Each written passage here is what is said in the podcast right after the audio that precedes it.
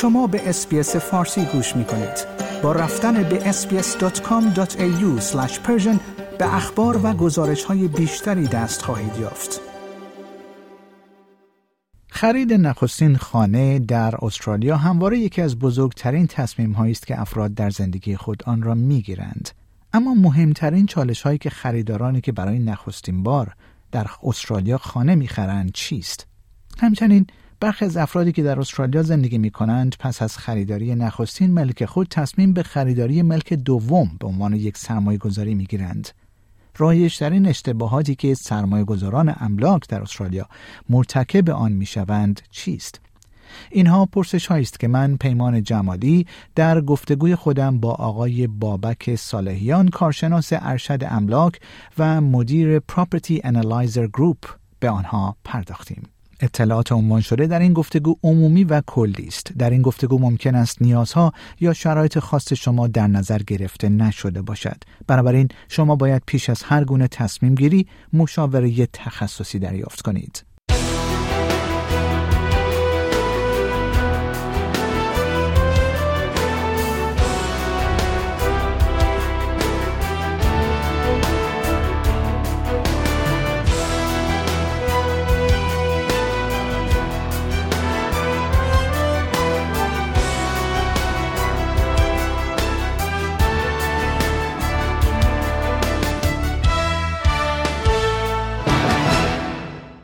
جناب آقای بابک صالحیان بسیار سپاسگزارم که دعوت برنامه فارسی رادیو اسپیس رو برای شرکت در این گفتگو پذیرفتید. جناب صالحیان خریدن نخستین خانه در استرالیا همواره یکی از بزرگترین تصمیم هایی است که افراد در زندگی خود اون رو می‌گیرند.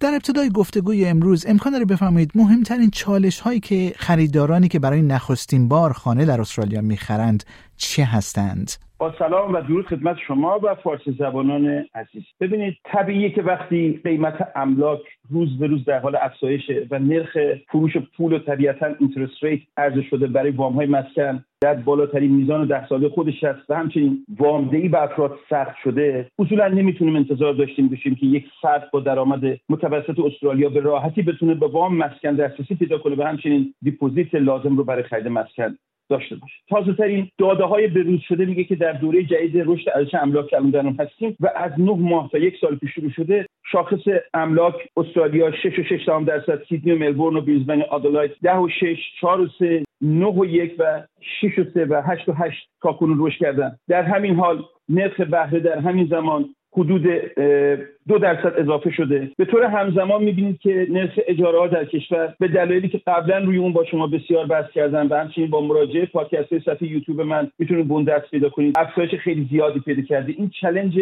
بزرگ دیگری برای فرسون بایر که وقتی خرید خونه مشکل باشه شما ناچارن باید خونه اجاره کنید. آخرین داده نشون میدن که در یک سال قبل اجاره ها در استرالیا کلا 9 درصد و در پرت و ملبورن و سیدنی به ترتیب 13 و 7 13 درصد به 11 8 درصد رشد کرد. از بدترین زمانها از نظر قدرت خرید به خصوص برای خونه اولی هاست و درست در همین شرایط با دلایل جدی از طرف عرضه و تقاضا احتمال میره رشد املاک با محرک قوی کاهش نرخ بهره در آینده به خصوص در بعضی ایالت ها و به مدد افزایش جدی ورود مهاجرا کاهش قابل توجه ساخت خونه های جدید و همچنین کاهش جدی تعداد افرادی که در یک مسکن زندگی می‌کنند و دلایل دیگه ادامه داد با این افزایش ارز خونه ها جمع کردن 20 درصد deposit برای خرید خونه ها برای خونه اولیه بسیار سخت شد. آخرین گزارش مشترک مربوط به بانک ANZ و CoreLogic به ما میگه که در استرالیا حداقل زمان لازم برای پسنداز 20 درصد deposit برای گرفتن وام مسکن بدون علمای با درآمد میانه مردم به 9 ممیز 9 دهم سال افزایش پیدا کرده و در این حال برای ساکنان سیدنی این عدد 12 8 سال یعنی 12 8 سال باید با, با این شرایط پول جمع کنن تا بتونن فقط 20 درصد deposit رو پس انداز کنن. برای ملبورنیا این عدد معادل 96 تا سال و کاهشیه. همچنین برای ساکنان آدلاید هوبارت و بریزبن این عدد 10 و 2 دهم 10 و 1 دهم و 9 و 4 دهم سال. برای پرت و کنبرا داروین هم این عدد به ترتیب 7 و نیم 8 و 3 و 5 و 4 دهم. دقت کنید که تازه بعد از این زمان ها املاک هم اونقدر گرون شدن که first home buyer عقب میمونه و بدون کمک از منابع دیگه مثل والدین و همچنین منابع مالی احتمالی موازی پیش پرداخت رو چطور می‌خواد فراهم. همچنین برای خریدار خونه اولی جمع کردن این مبلغ بسیار مشکل تر از شخصیه که خونه اول خودشو داشته چون که اون خونه اولش قیمتش بالا رفته خودش میشه منبع ایجاد دپوزیت. همین گزارش ما میگه که بر اساس درآمد میانه افراد اگر به دادههای سرویسدهی وام نگاه کنیم ببینیم که برای سرویسدهی وام های مسکن جدید یک استرالیایی در میانه درآمد باید 45 درصد درآمد خودش وقت وام های مسکن معمولا این عدد وقتی از 30 درصد کمتره ما میگیم که مارکت استرس قابل تحملی داره. این عدد برای سیدنی و آدلاید با 56 و 7 و 47 درصد از درآمد بیشترین میزان در سطح کشور. از این نظر اهالی پرت بیشترین توان بازپرداخت وامهای خودشون رو با به ترتیب 24 درصد و 34 7 درصد دارن مردم regional استرالیا هم کم عددی نیست. 44 7 درصد درآمد خودشون رو باید وقت بازپرداخت وام هستن درباره اجاره هم وضع مساعد نیست. همون first home buyer نشسته داره پولشو برای اجاره میده. خب این قسمت بزرگی از saving شون می‌گیره. در اکثر شهرهای استرالیا بیشتر از 30 درصد درآمد وقت اجاره میشه. در سطح ملی این عدد 31 و 4 درصد و در regional ها 33 و 4 درصد. در هوبارت و آدلاید سیدنی بالاترین عدد با 33 و 3 33 و 32 8 ولی داروین و کنبرا و پرت و ملبورن مردم کمتر از 30 درصد درآمدشون رو برای اجاره میدن. بنابراین توانایی خرید و اجاره در شهرهای مختلف استرالیا با هم متفاوته و این در مجموع در سیدنی بدترین وضع ممکن از طرف دیگه هزینه های ورود به market که قسمت عمده اون روی stamp duty و احتمالا بیمه وام یا های متمرکزه در شرایط سخت فعلی خودش یک معضل بزرگ دیگه برای first home buyer می که علاوه بر deposit کار رو سخت حتی این نکته هم خاطر نشان کنم که طرحهای دولتی مثل First Guarantee که در سطح دولتی فدرال و دولتی ایالتی اجرا میشه می‌تونن بسیار مفید باشن. همچنین برای خونه اولی ها طرحهایی مثل stamp duty exemption که در سطح ایالت ها اجرا میشن. بسیار یاری رسانه ولی مهم اینه که این طرحها معمولا حد قیمتی معلومی دارن که با وجود افزایش ادامهدار قیمت املاک کم کم تعداد کمی از خریدها می‌تونه شامل جناب صالحیان برخی از افرادی که در استرالیا زندگی می کنند پس از خریداری نخستین ملک خودشون تصمیم به خریداری ملک دوم به عنوان یک سرمایه گذاری می گیرند. امکان داره بفهمید رایج ترین اشتباهاتی که سرمایه گذاران املاک در استرالیا مرتکب اون میشن چه هستند؟ راستش رو بخواین به صدابی که این سوال دقیقا به شغل تخصص من ارتباط داره بسیار روی اون تجربه دارم قادرم ساعت‌ها رو صحبت کنم. خیلی بحثش مفصل ولی وقتی کوتاهی داریم من سعی می‌کنم این نکاتی که بیشتر مختص جامعه community فارسی زبان بوده و دیده شده اشاره کنم. و سراغ اینترنت و گوگل و AI اینا نرم. یه مسئله خیلی مهم اینه که مقایسه اشتباه مدل و استراتژی property در کشور مادری ماست با استرالیا. مردم میان و دقیقا مدل رو با هم مدل ایران جایگزین می‌کنن و فکر می‌کنن اینجا جواب در کشور مبدا به دلیل تراکم جمعیتی بالا هر خریدی در شهرهای مختلف مثل تهران شیراز تبریز بوجنورد رشت به دلیل همراهی با تورم افسار گسسته یه فرصت خوب محسوب میشه. و تقریبا همه خریدها در ایران cash ه. در استرالیا اینطور نیست. در استرالیا ما همیشه وابسته به وام هستیم وابسته به بانک هستیم. در استرالیا با خرید دست کم بیش از نیم میلیون دلار و به خصوص برای خرید investment به کمک وامای کلان. باید ابتدا تحقیقات گسترده و همه جانبه و آنالیزهای مختلف از قبیل آنالیز جمعیتی اقتصادی تحقیق بر روی سیستم planning منطقه تغییرات در infrastructure و زیربناهای آینده که منجر به تغییرات جمعیتی میشه. فاکتورهای مربوط به وضعیت اجتماعی اقتصادی مردم دلایل تغییر جمعیت مناطق مختلف و با استراتژی خرید مدتدار وارد این کارزار بشید در این میان وضعیت فعلی و آینده شغلی شما ریسکهای مربوط به اون ریسکهای اقتصادی کلان و منطقه ای ریسکای مربوط به خرید چند property و پورتفولیوتون. ریسکای مربوط به جمعیت متقاضی در منطقه. بحث ریسکای سیاسی. وضعیت و میزان سقف وامگیری. های کلان بانک مرکزی ده ها عامل وجود داره و سپس باید تحقیق کنیم وارد market بشید در غیر این صورت شما احتمال موفقیتتون رو از دانش به شانس نزول دادید. مثلا من دیدم که افرادی فقط به دنبال زمین بزرگن. بدون توجه به اینکه این زمین ها در بعضی صاحبا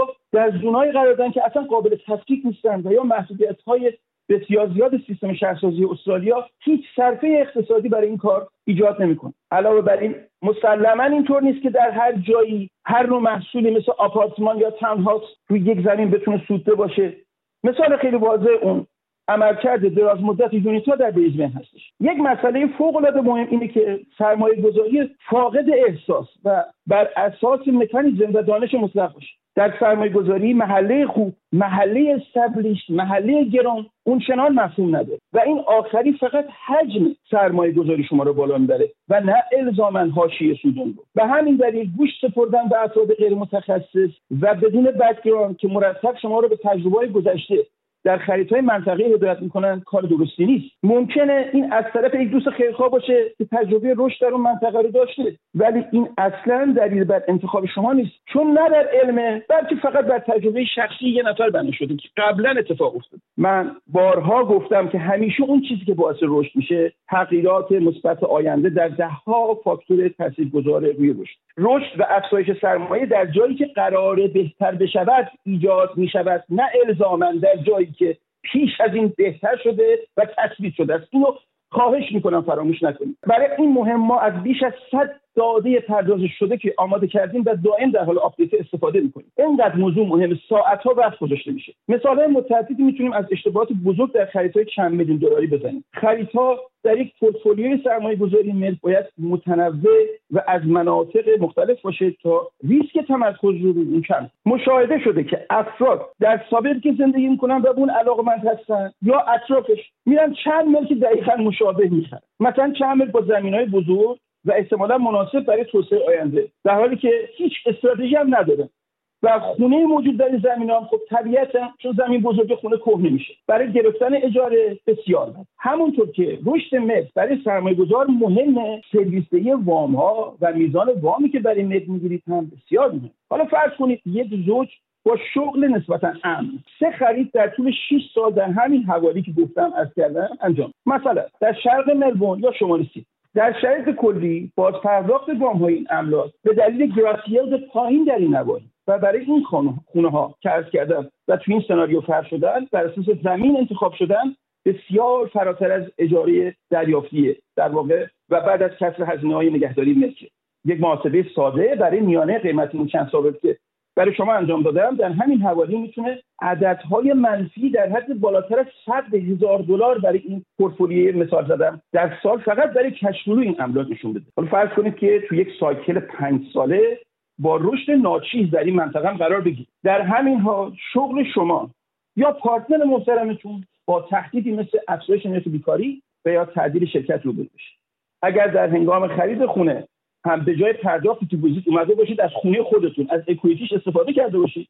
این وضعیت ببینید چقدر بغرنج میشه و تشدید میشه که در بدترین شرایط ممکن مجبور به فروش یک یا دو property با ضررهای هنگفت میشید و در این میان صدها هزار دلار ضرر می‌کنید که یک عمر آزاد ببینید چه اشتباهاتی هستن اینها.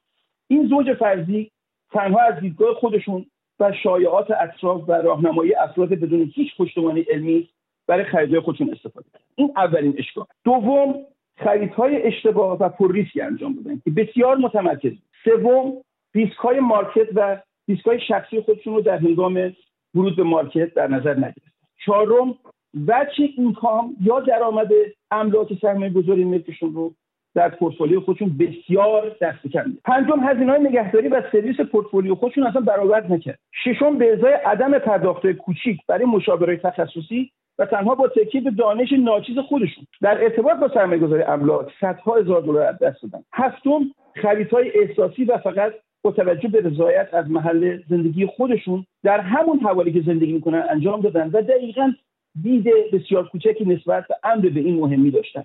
هشتم از نظر مالی هم کاملا بی برنامه عمل کردن. من این سناریو رو مثال زدم میشه خیلی مثال زد و این اشکال رو بهش حالا سوال اینجاست که این زمینه بزرگ با درآمد ناچیز که خریداری کردن چطور می‌تونه به اونها کمک کنه؟ در حالی که در تمام سالهای نگهداری املاک هرگز سرویس این املاک فرصت توسعه املاک به اونها نداده و اونا با همون هدف هم رفتن خرید کردن. به علاوه آیا تا امروز امکان پذیری سودی املاک رو در صورت توسعه کارشناسی کردن یا اون رو هم به تجربه دوست آشنا سپرد؟ جناب آقای بابک صالحیان بسیار سپاسگزارم که وقتتون رو به برنامه فارسی رادیو اس دادید. موجب افتخار بنده است. like share comment. SBS فارسی را در فیسبوک دنبال کنید.